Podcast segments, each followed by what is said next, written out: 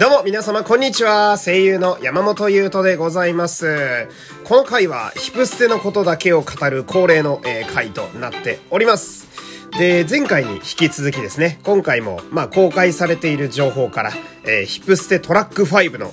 えー、話をしていきたいと思うんですが、えー、前回が、その、新しいね、えー、安井健太郎さんがやられている、えー、ラムダ、えー、ここにかなりフューチャーしたので、今回は、まあ、ミュージックビデオと、えー、あとはキャストと、えー、他の3人ですね、えー、について見ていきたいなと思うわけなんですが、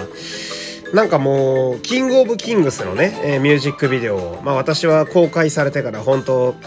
狂ったように毎日見てるわけですけど、えー、やっぱね、何回見てもすごくいいですよね。うん、まあ、そのヒプステの中で初めてのミュージックビデオっていうのもすごい嬉しいですし、で、その初のミュージックビデオがダーティードッグっていうのもなんかすごい、うん、分かってるなというか、うん。で、内容ももちろん素晴らしくてさ、うん。その映像がまず、まあ、過去編なので、そのキャラが全員若いわけじゃないですか。えー、だからその、全員がバチバチに生きり散らかしてるとこがもうほんと最高なんですよね。もうあのはい、始まりました。お、4人並びます。からの、一郎がいきなり、むちゃくちゃうまいラップで入ってきてくれるじゃないですか。もう一気にこう引き込んでくれるというか、ほんとね、その、まあ、高野明さんってね、他の作品でも私、あの、見させていただいたりなんかしてて、毎回すごい方だなと、え努力とかすごいされてる方なんだなと感じるんですけど、ヒプステの山田一郎の高野明さんは、なんか特にすごいような気がして、マジでその、レコーディングするたびに、ラップがアホほど上手くなってるわけですよ。えその、毎回最高到達点を見せてくれるというか、えー、で、まあ、今回で言うならそのダーティードッグって文字通り最強なわけだけどさ、えー、その、今までのヒプステの歴史上最強のラップを冒頭にいきなり一郎がぶちかましてくれるわけなので、うん、そんなもんぶち上がらないわけがないというか、えー、非常に嬉しいスタートが始まってね。あんで、まあやっぱりみんな、挑戦的な目を結構してるわけじゃないですか。さっきのその、若くて生きってるってとこに繋がるわけだけど。で、特にその、ジャクライがさ、今のジャクライといえばそのもう穏やかさの化身というか、えー、話によっては女神みたいな扱いを受けてたりとかね、うん、その鮎川さんの挑発を翻してね、ドレスのように白衣を回せるパフォーマンスからもう女神なんじゃないかとか思ったりもするんだけど、すごい落ち着いてる今のジャクライからは考えられないぐらいその、このキングオブキングスのジャクライは挑発的な表情をしてるわけですよ。えー、そりゃ魔王って名乗るわみたいな。この辺もすごい良かったりだとかしてさ。うん。で、こう、お互いが、お互いに対して信頼感を持ってさ、目を合わせるカット、あとこう、じゃれついてニニコッとするカットが多いのがすごくいいんだよね。うん、その、今じゃ絶対見れないというかさ、その、特に一郎とサマトキ、そしてラムダとジャクライの、まあ絶対今だとないだろうな、みたいなその背中合わせ。ああ、これはやっぱいくらでも見れるな、みたいな。ここを映像化してくれただけでも、今回の、まあヒプステトラック5には意味があるんだろうな、とか思ったりなんかしてさ。うん。で、それぞれのパートもすごい良くてさ、その、みんなが、それぞれのメンバーが当時の最強時代のラップをかました後に思い思いに王を名乗るのがたまらなくいいよね。この、あ、キングオブキングスってそういうことってなるというか、うん、帝王、覇王、魔王、ガ王でしょ？うん、その、最後に王様を名乗るっていうのは、まあ、ヒプマイってめちゃめちゃ曲増えたので、本当に。まあ、数多くいろんな曲が作られてるわけだけど、まあ、初のパターンと言いますか。うん、ああ、こう来たか、今度は、みたいなね。まだ新しい次元見せてくれるんや、みたいな。嬉しくなったりなんかしてさ。うん、で、この中でも俺は、サマトキの覇王が特にお気に入りですね。うん、その、俺様がって言っちゃうあたりもサマトキ感が出ててすごいいいですし、ひれ伏しなっていうのも昔から言ってんだな、みたいな。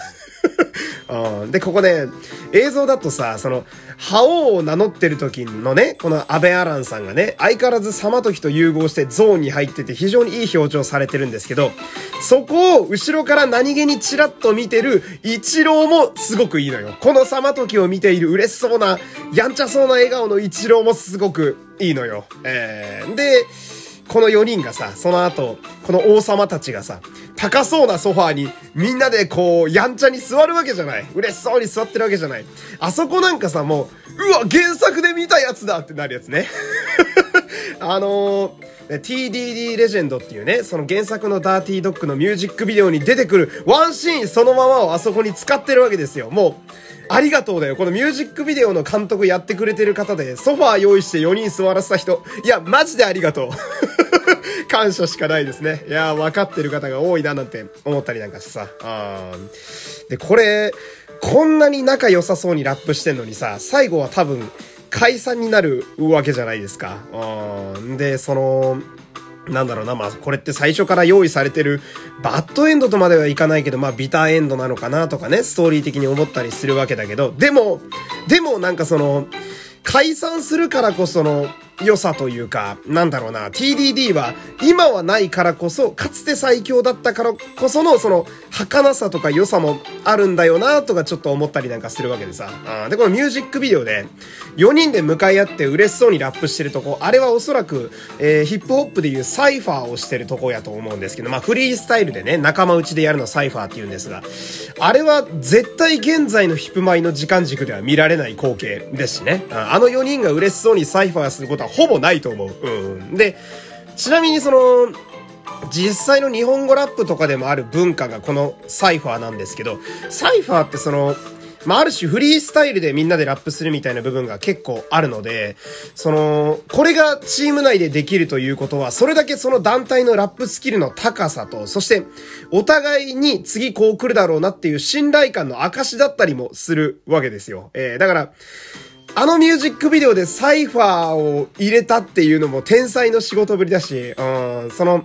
かつてはサイファーができるほどこいつらって信頼し合ってたんだな、みたいなのも、こう、ファン的には汲み取ってしまうというか、えー、非常にいい編集になってるなと思ったりもするわけですけど。えー、で、あとは、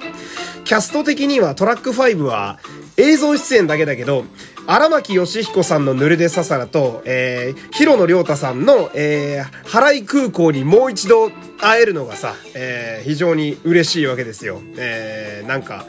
何気に原作の6ディビジョンのリーダーが全員集まることになってんな、みたいな。分かってんな、みたいなね。うん。で、特に、ササラと空港は、やっぱり、一郎と、そしてサマトヒと因縁があるキャラクターなので、うん。まあ、どういう風に出すかですけど、うん。まあ、現代の階層で出しても美味しいですし、どっちにしてもその、バトルオブプライドでは、まあ一応一緒にステージ上にいましたけど、彼らがその、ストーリーにおいてはヒプステの中では出会ったことがないキャラクターたちなので、えー、まあどうやって絡んでくるのかも、えー、非常に気になるところでございますけれども、えー、そして、まあ残りの時間でちょっとこう、新しい衣装についてね、えー、また喋っていきたいんだけど、まあ TDD ってこう、今のね、あのヒプマイの、あの原作の時間軸から、ちょっと過去の話なんで、また服装が違うわけだけどさ、こう、モノクロのね、えー、ストリートファッションですよ。ね、私は、原作のキャラクターの服装の中でも、この TDD のメンバーの服装が、特に、いえ、かっこよくてね、好きなんですけれども、えー、この、まあ、それぞれ見ていくと、まあ、このイチローの赤いパーカーね。えー、で、右腕のバンダナね。これはもう本当ヒーローみたいでかっこいいですよ。まさに主人公というか。うん。で、こう、思いっきりダボっとしたパンツね。で、その下から見える、なんとなくエアジョーダンっていうね、あのナイキのスニーカーあるんですけど、ナイキのスニーカーのエアジョーダンっぽい赤と黒のごっついスニーカー。えー、これは非常にいいですし。で、サマトキのさ、あの、テカリ具合がこう非常に素敵なレザーのライダースジャケットに、えー、白のごっついロングブーツ。えー、んで、ラムダのなんととなくニューエラっぽい感じのキャップ。うん。で、ラムダの体格の華奢な感じを強調するかのようなオーバーサイズのブカブカスウェット。えー、で、ここまで3人に、これでもかとこう、ストリートとヒップホップ感をかき集めてるのに、ジャクライだけややフォーマル寄りなのが逆にいいんだよね。うん。メンバー内で外し担当というか。うん。で、これジャクライはさ、その、原作の TDD だと襟のあるシャツを着ていたんだけれども、ヒプステだとバンドカラーにアレンジされてるね、ネイビーのシャツを着てるので、なんかこう、より原作より余裕を感じるというか、うん、強者のオーラみたいなのが漂っててさ、それが、あゆかわさんのあの独特の存在感にぴったり来てて、すごい似合ってるななんて思うわけなんだけど、えー、この中でも俺は、サバトキのこの、レザーのさっきも言ったテカリ具合とさ、あとはその、袖の部分の、あの、生地がちょっと余ってるサイズ感がマジで天才やなと思うんですよ。このさ、ライダースジャケットってやっぱピタッとジャストで着がちなんだけど、ちょっと余った袖の部分があることによって、その、シルエットに遊びを与えているっていうのが非常にかっこいいですし、うん。で、あとは、やっぱヒップステでダンスもすごくするので、パフォーマンスもやっぱしやすそうだなと、こう、手にちょっと余裕があればね、えー、振り付けもやりやすそうだななんて思ったりするわけで、で、こっからはもうほとんど私の妄想になるんだけど、あの、TDD って、まあ衣装が全体的にモノクロじゃないですか。えー、で、さっきね、眺めててすごいちょっと思ったんだけど、なんかね、腹に一物抱えてたりだとか、過去にちょっとほの暗いことがあるキャラクターほど、なんか衣装の白部分が多いような気がするんですよ。これ私の妄想なんですけど。えー、で、それを踏まえた上で見てみると、一郎って白い部分がほぼないんだよね。スニーカーの部分にちょっと入ってるぐらいなんだけど、一方で、ラムダは腹黒さを隠すかのように全身が白いんですよ。キャップ以外ほぼ白みたいな。うん。で、そう見てみると、サマトキとジャクライのこの、シャツとさ、ジャケット、インナーとジャケットの色もちょうど白黒逆なのがなんか、キャラの過去とかを表してんのかななんて妄想できたりなんかもしてね、この辺もすごく面白いなと思うわけですけど。まあ、いろいろ喋りましたけれどもね、やっぱり追加の情報がね、早く来ないかとか、えー、チケットの当選が待ち遠しいとかね、えー、いろいろ考えつつ、またキングオブキングスのミュージックビデオを見るというね、日々に私は戻りたいと思いますけれども。というわけで、えー、今日も最後までお付き合いありがとうございました。山本優斗でした。また次回さよなら